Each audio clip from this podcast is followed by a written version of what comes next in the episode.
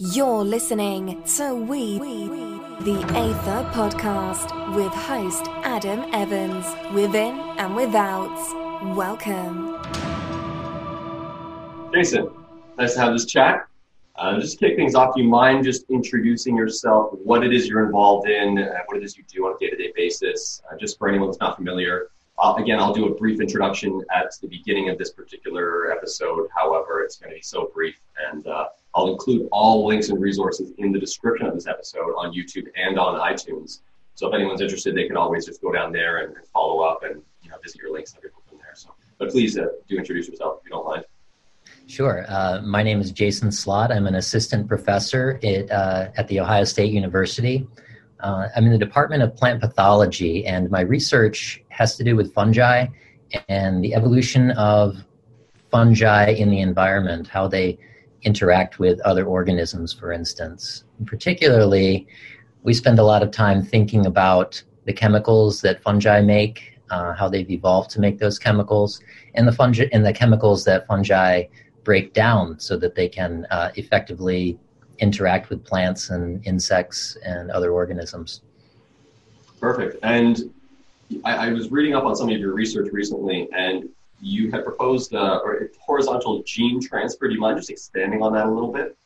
Sure. This is this is sort of a a growing interest in my field where we're looking at a phenomenon called horizontal gene transfer, which has been known quite uh, quite a bit from bacterial world. You'll you'll notice a lot of work has been done on uh, some bacteria acquiring the ability to make or to degrade antibiotics or to be resistant to antibiotics from other bacteria that are not the same species necessarily.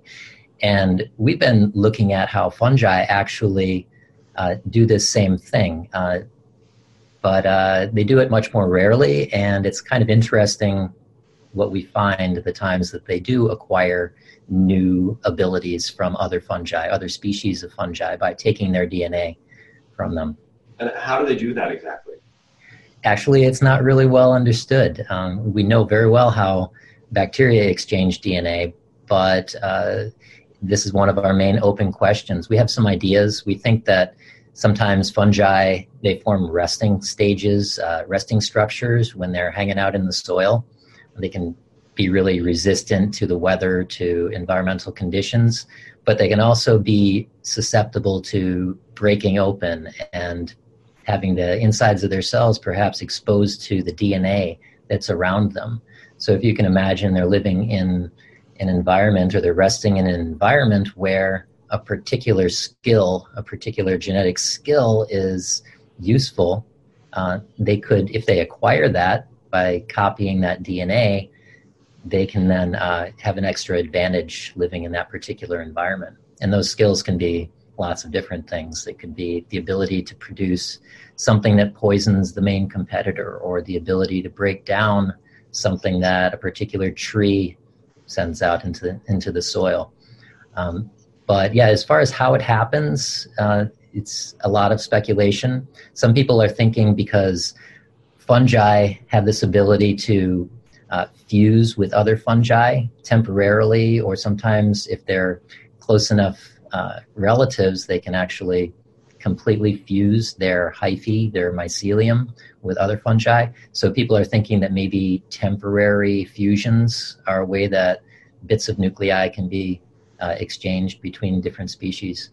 But it's it's really one of our big open questions is how. So mainly what we've been doing because we work at very much at the information level. We work on the computer with genomic sequence that we that we get from DNA that we extract from fungi. Uh, we're really looking at the results of what's happening. So we'll see. We have different ways of probing for DNA that's been transferred from one species to another. And then we have programs that allow us to kind of figure out what those genes are doing, what they, the functions they might have. Mm-hmm. Very cool. So now I, I, was actually catching a little bit of your conversation with Brian on, on the Psychedelics Today episode, and it, it touched on the impact of insects and animals. Now, do you think that they would have any role or play any role in the, in that transferring process that, that kind of fusing those, uh, fusing the basically together? Like, is, is, is, are they breaking anything apart, transferring, like, carrying anything with them to other areas? Or is it simply due to environmental factors like weather and climate, things like that? Uh, I think insects and other vector organisms definitely play a role. Um, for one thing, two fungi can live in the same insect in their guts, or an insect could be carrying one fungus in its gut and eating another insect.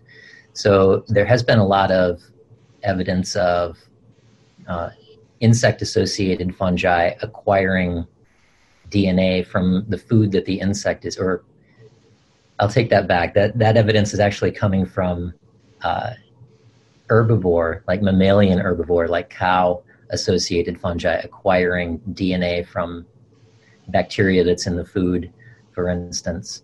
Um, so they're definitely playing a role by putting different fungi in contact with each other, but whether or not they're actually involved in the transfer of DNA is kind of hard to speculate about. Mm-hmm. Mm-hmm. And this is something I've sort of like been toying with over the past several months now. Fungi as having an intelligence of its own do you think that it's possible that they that the actual fungi itself in certain areas of the world could be manipulating its its scent, flavor, anything in particular that would that would draw certain insects to it. That, so it would have kind of a set plan for itself, an expansion or or you know uh, of, of, its DNA. And it wants it needs a vessel. It needs something to help carry it around. Do you think that it's possible that that it has this level of intelligence where it's actually able to modify itself either on a molecular level to actually then be then consumed by those insects or animals or anything else. Like I know that there are some plants that do this and they can change their taste and flavor and it's almost like they're communicating with each other in a vast network. Do you think that's the case for fungi as well? Uh, well, I tend to not necessarily ascribe, you know, higher intelligence to the fungi not so much but high, it, but just any level of. It really depends on how you define intelligence, right? I mean, acquiring stimuli from the environment and then make some sort of decision made uh, after that and then acting upon that decision. I think that's sort of maybe a basic definition of intelligence. And in that sense, fungi are definitely responding to stimuli from their environment. But I would I would consider it more that they're living out programs so, like the developmental process of a fungus is is sort of very well predetermined and can be uh, changed at the genetic level. For instance, if you think of the zombie ant fungi, I'm not sure if you're familiar with them. Yeah, yeah I am. It's pretty crazy. yeah. They have a really bizarre. People aren't familiar. Please do elaborate. Yeah, so the um, the zombie ant fungi, there's there's many species of them, and they their phenotype, the way that they uh, show themselves to the world for what they are, is largely how they make the ant that they infect behave. So they will infect the ant, and the ant will have mild changes to its behavior, and eventually the, the ant will be manipulated through chemicals and through uh, other ways that the, the fungal mycelium are interacting with the nervous system. It's not very well understood, but they induce the ant to climb up to a very specific spot in the forest canopy, for instance, that is the optimum spot for that fungus to disperse its spores at the time that the little mushroom sprouts out, the mushroom like structure sprouts out the back of the, the zombified ant's head, which is a common, a common way that you see that. But that's a very predictable response, and, and there's not a lot of necessarily a lot of room for you know, changing how it happens. So I wouldn't consider it necessarily an intelligence as much as a program that has certain inputs and a very precise outcome. Mm-hmm. In that case, it's almost acting like a parasite, really. Um, it would be considered a parasite. That's really interesting. I know that uh, there's some uh, parasites that can infect cats and stuff like it. almost sounds very similar to to that and how it completely take over and and I'm sure it even relates to human gut health and, and whatnot. How you know you can you're, you're I mean many people consider the gut to be like the second brain and it, it, I'm sure plays a huge factor in people's decision making processes uh, without them really knowing, completely being unaware of it. Um, so this actually ties in with the, the, the, next question I had, which was in relation to the Tokyo slime mold railway system. Did you are you familiar with that? Uh, that that story I think was from 2010, if I'm not mistaken. Yeah, this is another another way that fungi and slime molds aren't really fungi; they're actually amoeba. They're colonial amoeba, amoebae. Uh, but they're also considered a prototype of intelligence, a prototypical intelligence, uh, because they're able to acquire certain stimuli from the environment, whether it's uh, volatile molecules coming off of a food source or uh, boundaries that they run up against, and they're able to solve mazes, for instance. So it's really fun to watch a microorganism on a macroscopic level uh, sort of make decisions and overcome challenges. And what you're referring to is how sort of Tokyo was reproduced on a map, and a slime mold, Physarum polycephalum, was put on that map with little cities represented by probably oat grains. I'm not sure exactly. I don't remember exactly how they uh, how they did that, but then the optimal rail systems or the optimal transportation networks were reconstructed by by the slime mold. So it, it's really interesting. I'm not sure how absolutely useful it is for reconstructing our own cities, but it's it's interesting to think about. Yeah, to me that, that indicates some level of intelligence. Again, getting back to how you would define intelligence, and I think did so earlier quite nicely. It's, it's like taking information from the environment. And in that case, they were putting sources of food, if I'm not mistaken. And uh, it was almost like building new pathways to those food sources. It's really interesting to me. Um, so, if you don't mind, what is the oldest, I'm not too familiar with this, but what is the oldest uh, mushroom fossil that's actually been found? Um, I think you covered it as well in the Psychedelics Today podcast, but uh, you don't mind just uh, illuminating anyone listening? Uh, that's a good question. I know there there was a recent discovery that set the date back maybe another 10 million years and i'm blanking on that one the um, some of the oldest ones are about 110 million years and mostly they're they're mushrooms they're your typical cap and stem mushrooms that we're all familiar with and they're they're preserved in amber and so that goes back to uh, amber formations, which are formed from sap of trees that is sort of fossilized in a, a, layer of the earth that represents about 100 million years ago, 90 to 110 million years ago. It's exposed in Burma, so these Burmese amber formations. But there was another one called uh, it, it was actually a, a true fossil in chert, and I'm just blanking on what that is now, but it, it dates back to Pangea, so it's, it, it's definitely much older. Um, so, so mushrooms go pretty far back, but fungi go much further back than that. So we know that they invaded land in about 400 million years ago. Uh, so they, they already existed maybe up to a billion years ago in the oceans before they, along with plants, made their way up onto land and started to form terraform Earth into and a complex ecosystem. I'm sure you're familiar with uh, the stoned ape theory uh, proposed by Terence McKenna. And Absolutely. I want to get your take on it. I want to get your take on what sort of involvement you, you think that any sort of mycelium or mushroom would have played in the evolutionary development of either communication or even just just intellectual development. I mean, the fact that the, the human brain grew so significantly in such a relatively short amount of time, I always go back to that, and I just I just wonder how that would have actually taken place. And and the only like I assume this is why Terence came to this conclusion, but like these mycelium were around, as you just alluded to, like so many millions of years ago that it's it's almost like, I mean, humans are so curious. Why wouldn't they just try something out? And then if they experience, it's almost like they get uh, you know, I've had psilocybin mushrooms and whatnot. It's almost like you get a, like a clean slate, uh, like a, um, so you, now your, your perception can be a little bit different than it was prior to, you know, consuming those things. So I just want to get your take on that and, and how much of a role, if at all, do you think that the mycelium played in the, in the evolution of, of human brain especially?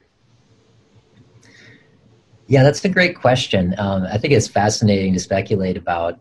Uh, I, I don't think there's direct evidence of a role.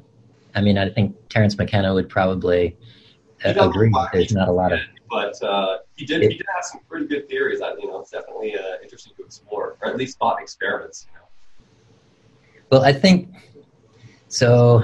Yeah, I, haven't thought about this in a little while, but uh, I think of the potential role for psilocybin mushrooms. I mean, they, they were definitely there throughout all of hominid evolution. They were they were there growing on dung mushrooms when the megafauna were walking the earth 60 million years ago. So so they were hanging around in the environment where people were coming down from the trees and migrating across the early savannas, the grasslands, and they would have been eating them uh, the question is how much can you influence evolution uh, through the behavior modifications, the uh, I don't know exactly how you describe the the visions that psychedelic mushrooms can cause. Mm-hmm. What I would speculate, if they do play a role, they they sort of opened up a space where evolution could occur they opened up they set up a demand for example so imagine an earlier hominid with a smaller brain uh, was using its brain to its maximum potential without psilocybin but experiences something greater and is able to conceptualize something that it couldn't before but absent the psilocybin mushrooms maybe it the, the hominid is not quite so capable, but the knowledge of that thought, that ability that was enabled, is now something that is preferred in the species. So people that could recreate that, because for for example, maybe part of their group brain adapted to be able to do that a little bit more naturally, or maybe to interface with the mushroom and do that even more effectively under the influence of the mushroom, then you know I could see some sort of a complex feedback loop with culture and the biology that enables the advancement of culture. Um, but some of the, a lot of the arguments are rightly criticized in the stoned ape theory, a lot of that is rightly criticized as seeming Lamarckian, right? So just because you can see better and you can maybe you have escalated libido under the influence of these things, that doesn't necessarily translate to the genes. You need some sort of a mechanism that the genetic change that underlies the overall development of your your species uh, can evolve.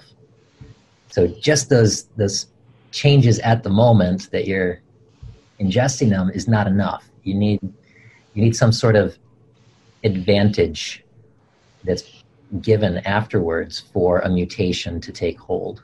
And so that's where I see potentially a role of magic mushrooms is uh, creating an advantage that wasn't there before because part of culture now exists that the brain can expand to fill in, for instance. I don't know if that makes sense.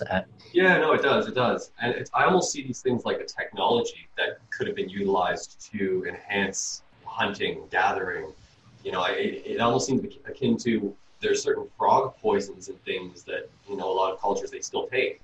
And it'll just enhance their vision, their perception, their, their hearing when they're going out to hunt. And it's almost like these technologies could be utilized. And it, it, are you familiar with uh, morphic resonance by any chance, or, or the uh, research of uh, just just in passing? Yeah. I almost wonder if that has any correlation because it's like our, our early ancestors could have learned these certain ways of behaving, and then it sort of could have somehow carried over to us just through morphic resonance. I'm not too familiar with the research, but um, it's just an interesting thought, anyways, because you're, you're saying how it would translate into the DNA.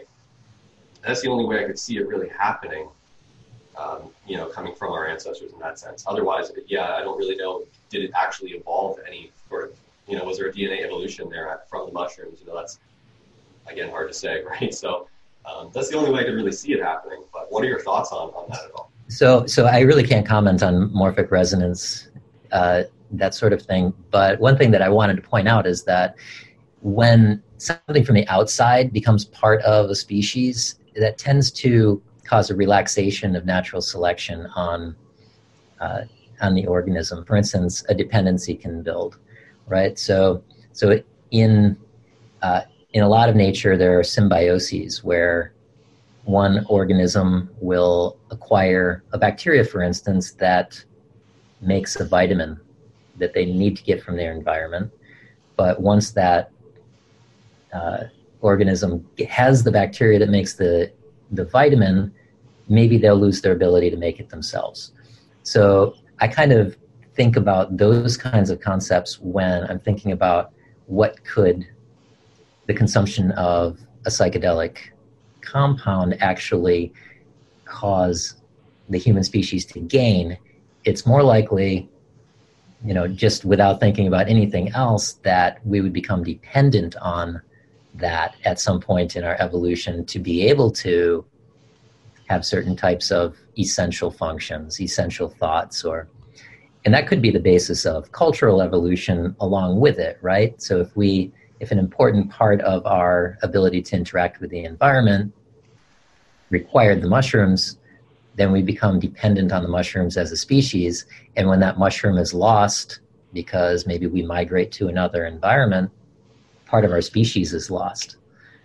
Right? That's what you mean, yeah. Yeah. So it's almost it becomes a crutch in a way. Exactly. Yeah. yeah. And and what are your thoughts on so for instance if, if you take any sort of psilocybin does it does it actually help the development of new let's say new, new neural pathways in the brain so would it help evolve the brain in that sense so that it's not it doesn't so much become a crutch that you have to constantly use but there's some sort of progression and evolution just merely by taking those substances in that your brain is now able to either repair itself much better or take in new information retain information uh, you know learning functions things like that does it have any impact on that either in the short or long term from, from your understanding? Uh, I'm not as familiar with that side of psychedelic mushrooms, uh, but I, I, have seen in the news and in the scientific literature some papers are coming out suggesting that there are uh, the stimulation of certain uh, networks in the brain after after using psychedelics. But I, I really am not a neuroanatomist and neurophysiologist, so yeah. I'm the Last person to comment on that.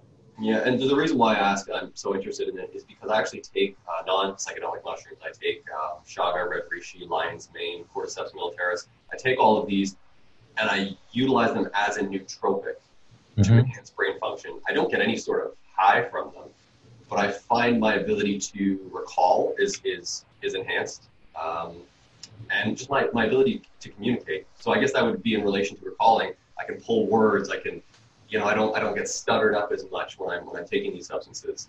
And again, they have no psilocybin, they have no uh, psychedelic effects, but so that's why I kind of probe into the, the, idea or the notion of that they may enhance brain function in some way or help, you know, with synapses or you know building neural pathways. Uh, but again, yes, it's it's it's stuff I'm sure that it requires a whole separate conversation that we can get into. Uh, but it's just something interesting I like to, to toy with the idea of. Well, from my perspective, fungi are, I mean, they're chemists. They're crazy chemists, and every species of fungus has huge array of different chemicals that they make that they secrete that you get when you eat them, and and so every individual mushroom species that you're talking about being used nootropically or through traditional Chinese medicine, they're used very widely. Um, there are different. There's a different set of chemicals, and there's a different blend and combination of chemicals. So, so there's lots of different activities that you can be talking about. If you're talking about Hericium mane, lion's mane mushroom, uh, there, I believe it's a terpenoid that's been isolated from that that um, stimulates nerve growth factor in astroglial cells, which uh, increases the rate of myelination of cells in culture. So I don't know how exactly this translates to clinical clinical work. I know I've seen some uh, I've seen some things come across the feeds about uh, trials with for multiple sclerosis uh, with lion's mane's mushroom. Right. But And you know, mushrooms are not monolithic, is what I'm trying to say. So there's lots of different individual cognitive enhancements suggested um, with with cordyceps sinensis, Ophiocordyceps sinensis. That's uh, got compounds that are associated with mitigation of fatigue, and then. Uh, but there's just a huge diversity that interact with very different parts of your metabolism and cell receptors and um, so what's happening with hallucinogenic mushrooms seems to be very precisely targeted to a particular kind of neurotransmitter receptor in the brain. And it seems to manifest uh, where those receptors are distributed throughout the brain. They're not just, you know, blended across the brain. They have very specific areas. And then the way that they change the oxygen in the blood at those specific areas tends to change your sense of self and it tends to change how you integrate um, what you're seeing and taking in from your environment rather than turning it into an objective view of the world or as quote unquote objective view to the wor- of the world into something that's much more creative right? Something that's blending images in novel ways that you see as insights. And so there's just so much to explore. When i look inside the genome of a mushroom. When i look at the chemistry of the mushroom there's just you know, hundreds and thousands of compounds that many of which have very different kinds of effects.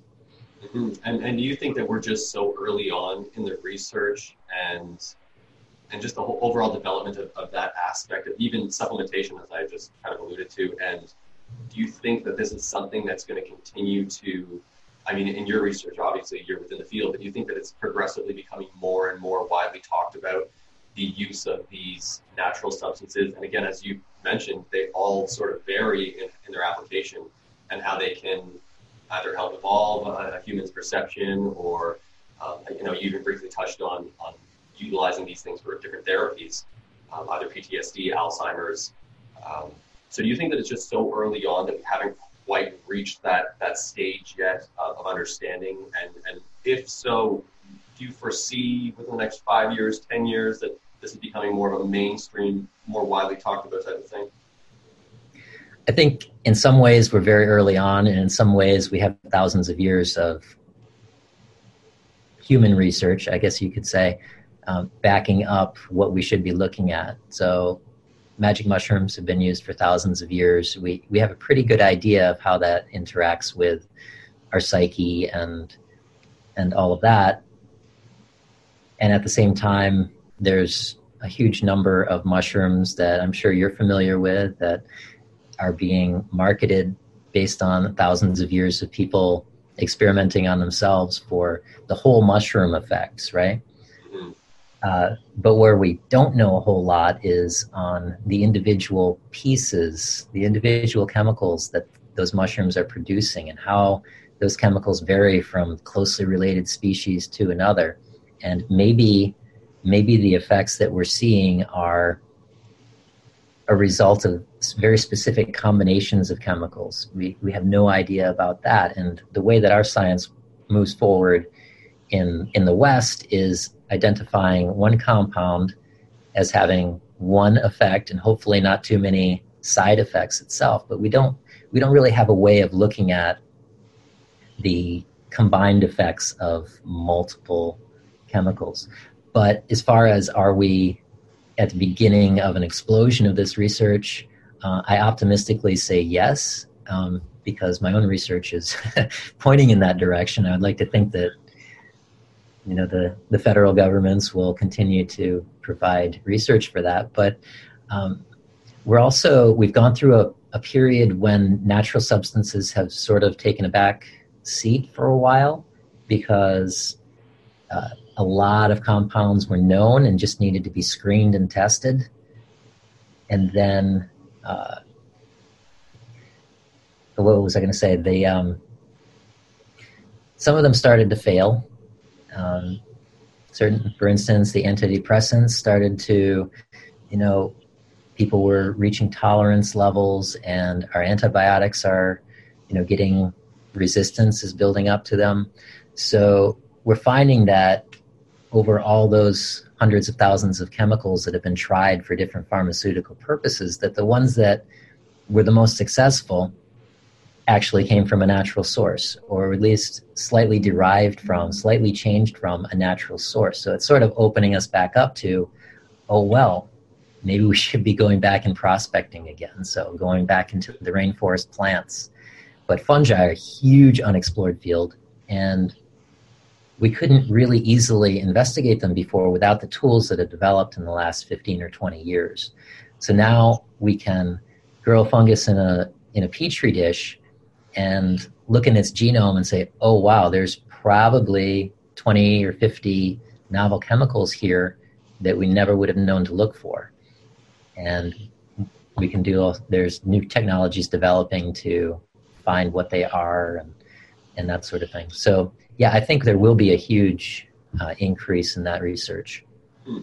And what do you think has caused that? I'm going to call it forgetfulness, especially in our Western civilization, forgetfulness of the fact that natural remedies, natural medicines, things that are deep in the jungle, that they can actually be a viable source of healing, of therapy, versus these things that are formed in a lab. And, and I know it's, it's, it's, it's heavily a Western thing that's, so what do you think has really triggered that forgetfulness? And I know it has a lot to do with profit and this and that, but why can't these substances be used like whenever I talk to someone about lion's mane or anything else, it's like they just they don't know what the hell I'm talking about. Like they have absolutely no idea. But if I talk to someone about some opioid, like a good fraction of people are actually taking the thing, and they don't really know much about it either. So, what do you think it is that would have led to in our particular society that that level of forgetfulness, the level of, of not really being deeply rooted in, in the naturalness of, of you know plant medicines and things like that? I think there's two main reasons. One, it's a lot harder to go out and bushwhack and find a new plant and extract and deal with the permissions from the government that you know you're potentially pirating these these biological resources from countries that you know can't necessarily defend themselves from your pharmaceutical uh, interests. So so there's that. It's it's harder um, but at the same time, and and you don't know that you're necessarily going to discover anything new when you go out and you do all this work. And the and the flip side of that is that um, we tend to get wowed by our current technologies and organic synthesis. You know, got really good, and they got really good at developing all sorts of novel compounds and derivatives that was much more. Uh, you knew what you were going to get, and it was much more prolific, much more diversity. Um, but you know, when you look back and you see, well, it still seems that nature has already done a lot of this experimentation, and those are the things that are surviving out there now after you know billions of years of metabolic evolution. The ones that you see there are the ones that are actually being selected for, right? So so there, there's already a good reason that's been developed over or evolved over billions of years.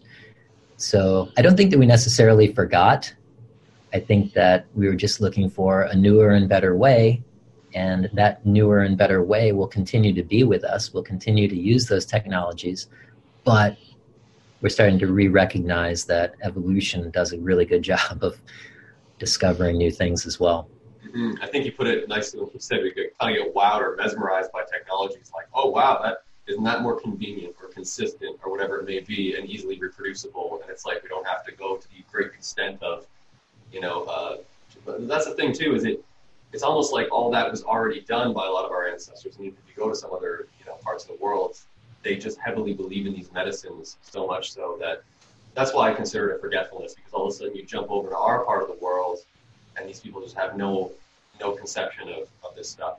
So it's almost it's to me, but they those people would have migrated, or their relatives, or you know, ancestors would have emigrated over to those new countries that we're in now in the West. But uh, you know, their roots and their heritage really is deep in the jungle. Really is with these medicines. That's why I just consider it this forgetfulness. And and I think you're absolutely right. when You say people get just so mesmerized by new accomplishments, new technologies that just start to overlook and forget, forget those those old things that um, you know don't necessarily they have results. They you know they have good positive impacts on uh, on humanity.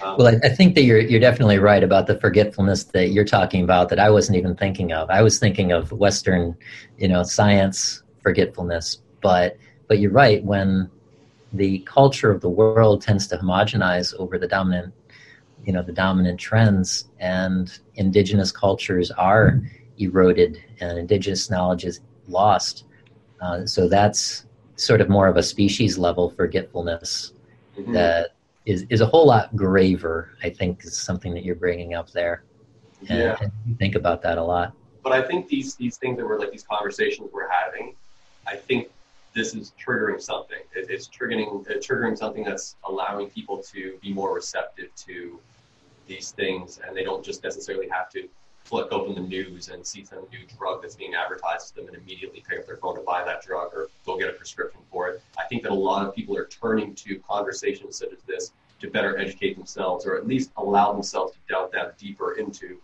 you know, these particular topics so they can make their own educated decisions. It's almost like it's developing more of a critical thinking type of society versus, you know, just people that are just going to buy into whatever they're being told. And you know, a lot of times those those chemical substances made in labs, they have a lot of side effects. They have a lot of uh, you know things that could be detrimental long term for an individual, and it's not really talked about or considered much. And then I look at these natural uh, plant medicines, and I just think that they're they don't have these type of side effects. I, I just I I always try to guide people in the direction of natural remedies as opposed to the ones that you can typically get in the lab. But in some cases, those lab ones are just fine. It's uh, yeah, just, I just lean more towards the natural approach. I, um, I would urge some caution, however. Um, as somebody who looks inside of the chemistry and the genomes of a lot of different fungi, and I see people experimenting with a species, a particular species of fungus that was used in China for a thousand years, uh, and that Chinese variety may have, you know, very well-known therapeutic effects However, uh, within that same species in another continent, the chemistry could be extremely different. So when we go and we apply the knowledge of you know, a Taoist in China from a thousand years ago to a species that's endemic to you know, Georgia in the United States, and we start consuming them as though they're the same thing, we really have to be careful because they're not. There's there's some diversity in that it may or may not have a consequence. So I, I would urge people to be careful with just experimenting with mm-hmm. a lot of different fungi. And what do you think would be the main driving force of that differentiating factor between it being this way in one place of the world and then being entirely different in another area of the world? Is, is it just purely environment? Well, it's it's a basic evolutionary principle where things that are separated by a long period of time will tend to evolve differently, and they'll tend to evolve differently just by random chance, but they'll also tend to evolve differently because they are in a different environment, and different chemicals will be of use when you're dealing with plant X, Y, and Z than when you're dealing with plant A, B, and C.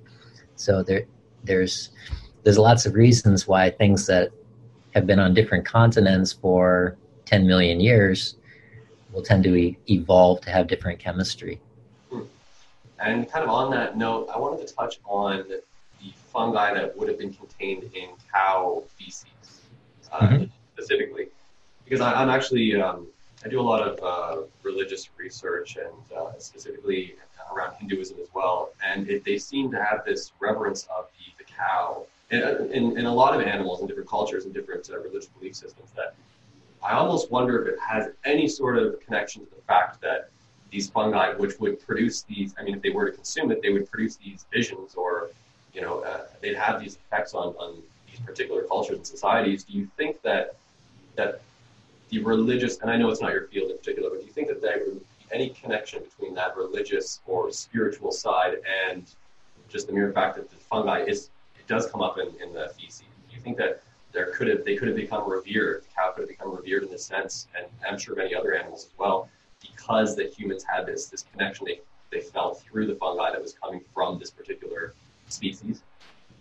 That was definitely an important cornerstone of Terence McKenna's argument, I believe, was that the cow was part of the the magical ritual uh, evolution that he was describing. Uh, but I don't know. I, I, mean, I think his argument and that argument in general could just as easily be made that the cow was the direct source of their entire life, right? Right, yes, yeah, it also included their religious sacrament. So it was more of an entire ecosystem that was essential to their their being.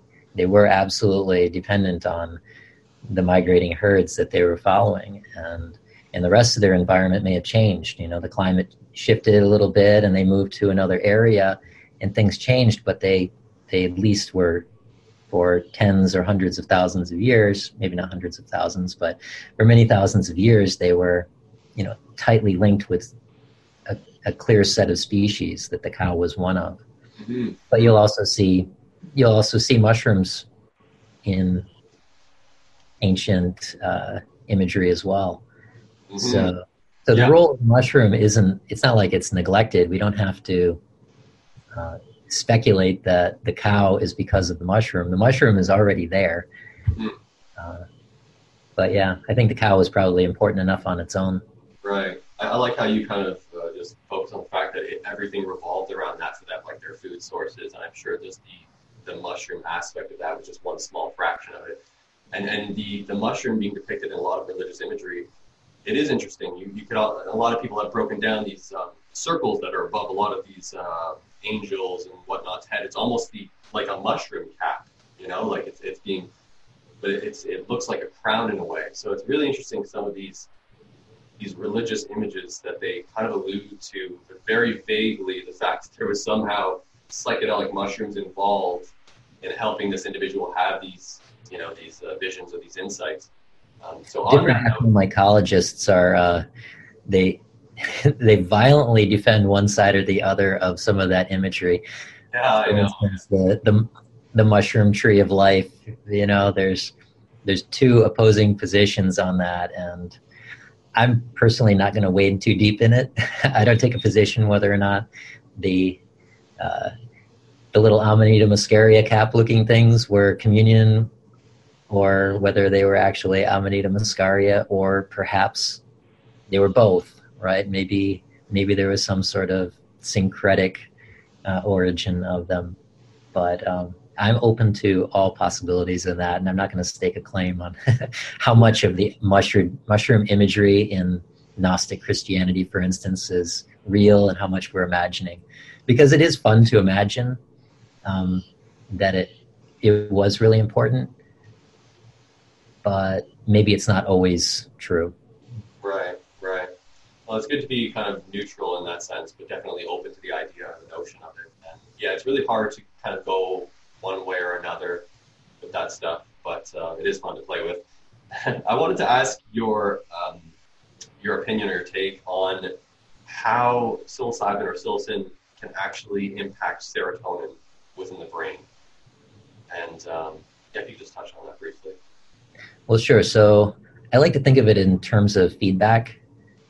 So if serotonin receptors are being bound up with psilocybin, then they're not going to be able to um,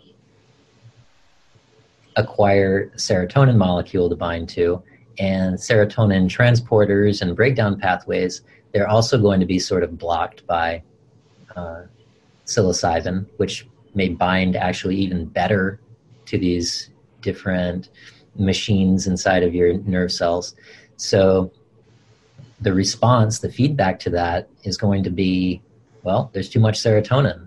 So the de- if there's some sort of a prolonged exposure there, you could imagine that the levels of serotonin would drop. and this can be pronounced in in different uh, drugs that act on serotonin receptors. You can see a, a really steep drop in the day or two after um, you've tripped. You can see a steep drop in serotonin levels, and they eventually recover once you've metabolized out all those uh, agonists. Um, some uh, serotonin like molecules can actually lead to a serotonin syndrome where you can't break down any of the serotonin. You can't reabsorb or break down any of the serotonin. You have like a serotonin syndrome from too much serotonin there. Uh, and it, it can actually lead to really tragic outcomes. But with the classical hallucinogens, that's not really a problem. That seems to be with some of the synthetic ones that work much more effectively, I guess you'd say, or much they have a much stronger activity. So eventually you build a tolerance to them. So psychedelics, you tend to not be able to reuse frequently because your body finds a way of getting around this particular agonist. Either that produces more uh, transporters and receptors to compensate, or uh, this that sort of thing. So there's your body can it's a very complex system with a lot of other feedback. So just because you perturb it that way doesn't mean that it can't overcome it. Hmm. But you are perturbing it, and uh-huh. you got to consider that. huh. A good way of looking at it. Yeah. Um, so where is your, your research now, or what, what's your research primarily focused around right now? In 2019, basically, what, what are you focusing on? Well, we we do a lot of different things, and they all really tend to focus on the evolution of chemicals that fungi either make or they break down that enables them to do things in the environment. And they do so many things in the environment that we're interested in. They're really important to protecting plants. They're a big part of the immune system of a plant is the fungi that live inside of leaves and inside of stems. So a plant can rely on fungi that it sort of almost cultivates to make a much more diverse uh, chemical defense system. So we we look at that as one of our main projects. What chemicals fungi can make when they're inside of a plant and how they do that. And we're also looking at horizontal transfer of those abilities between different fungi that have the same sort of uh, effect on the plants. And and a lot of we're interested in a lot of the important compounds that we've derived from plants that tend to either we find out they're actually made by the fungus themselves or they're made both by the fungus and by the plant. For instance, uh, quinine, you know, the is like one of the most important chemicals to come out of the rainforests from cinchona plants. Relative of coffee, it makes quinine. Uh, both the tree and the fungus that live inside in some cases make the exact same compound. So you don't have to kill the tree, you don't have to harvest the tree if you've got a fungus that you can grow up that makes it.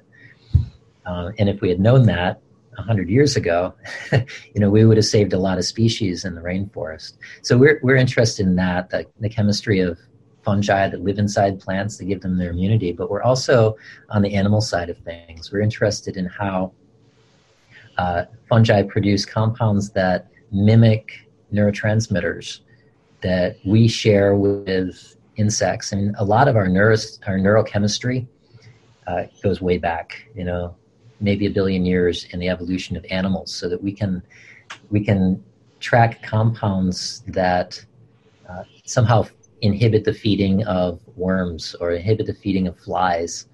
And the effect that they have is possibly exactly the same.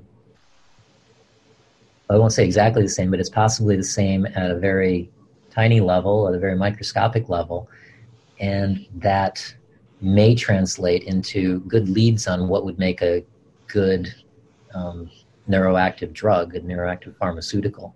So we're, we're trying to find out how different fungi make chemicals that influence the behavior of insects um, we work with cordyceps uh, species, trying to figure out how they, you know, secrete compounds that interact with insect nervous systems, make them position themselves in the right way.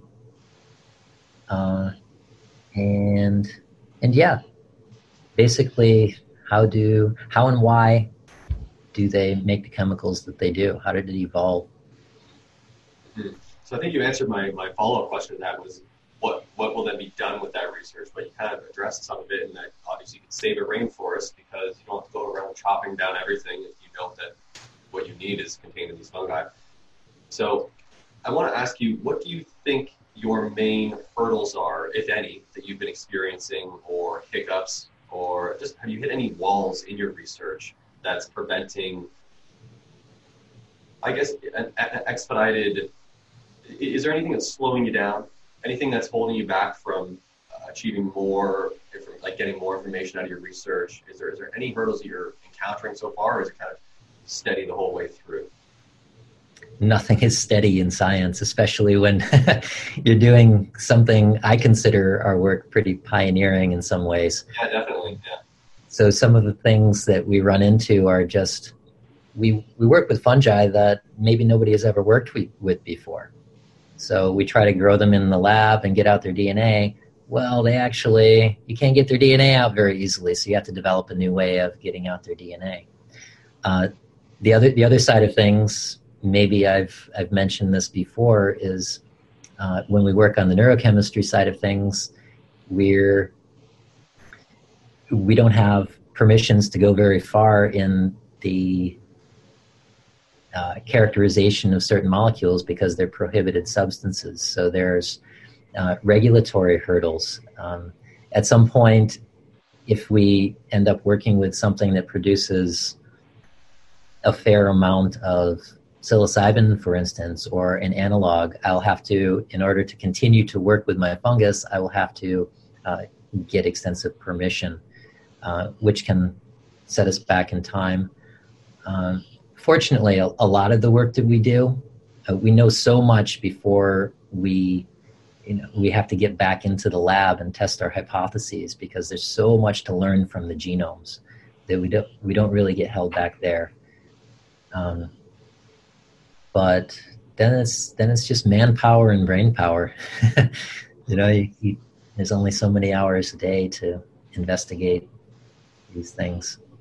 And, and your team, I assume it's a team you're working with. How many individuals are, are putting their heads together to work on this?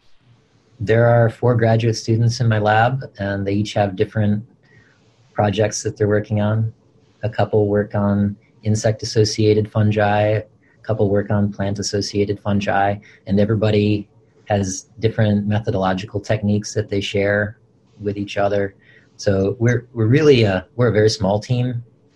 Uh, I would say we're the smallest, but as far as uh, scientific research teams, we're on the small side.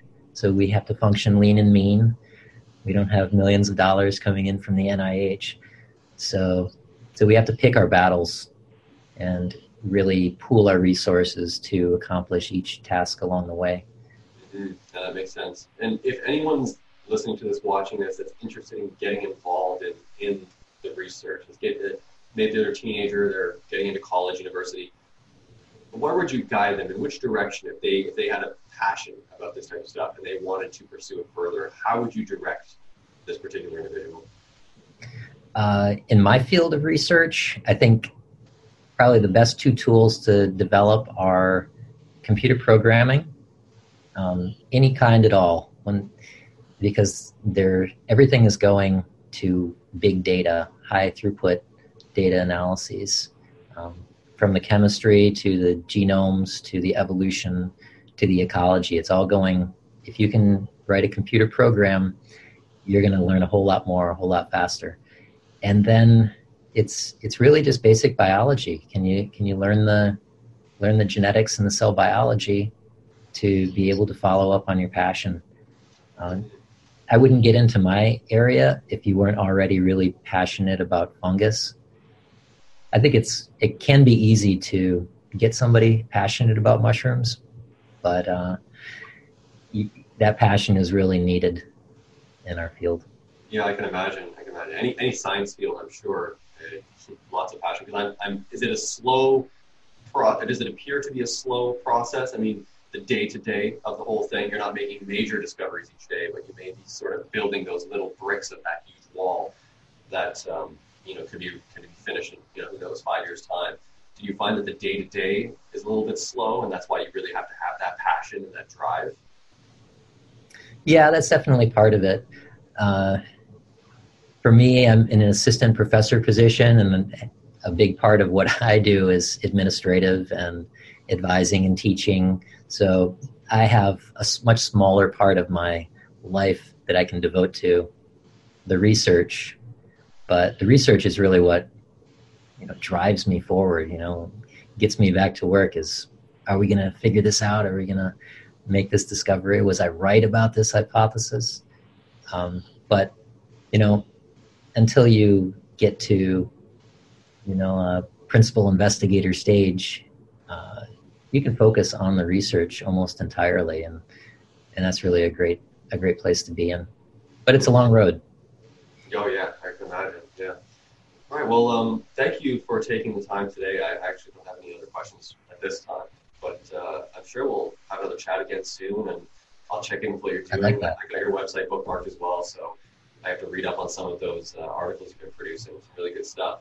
Did you have any closing thoughts for anyone listening to this that you wanted to share, or anything that you wanted to uh, plug? Any research you're doing? Any upcoming articles? Uh, anything? No, just uh, remind people to, that the uh, the fungi are there all around you. They're um, very important part of the world. They're an important part of biodiversity. So just keep them in mind.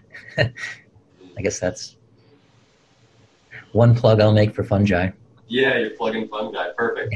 Well, thank you for taking the time again. And uh, again, I'll include all the information down in the description of this uh, episode for people to have a look and delve deep, deeper into this whole topic because I think it's really fascinating. So thank you again and uh, have yourself a great day.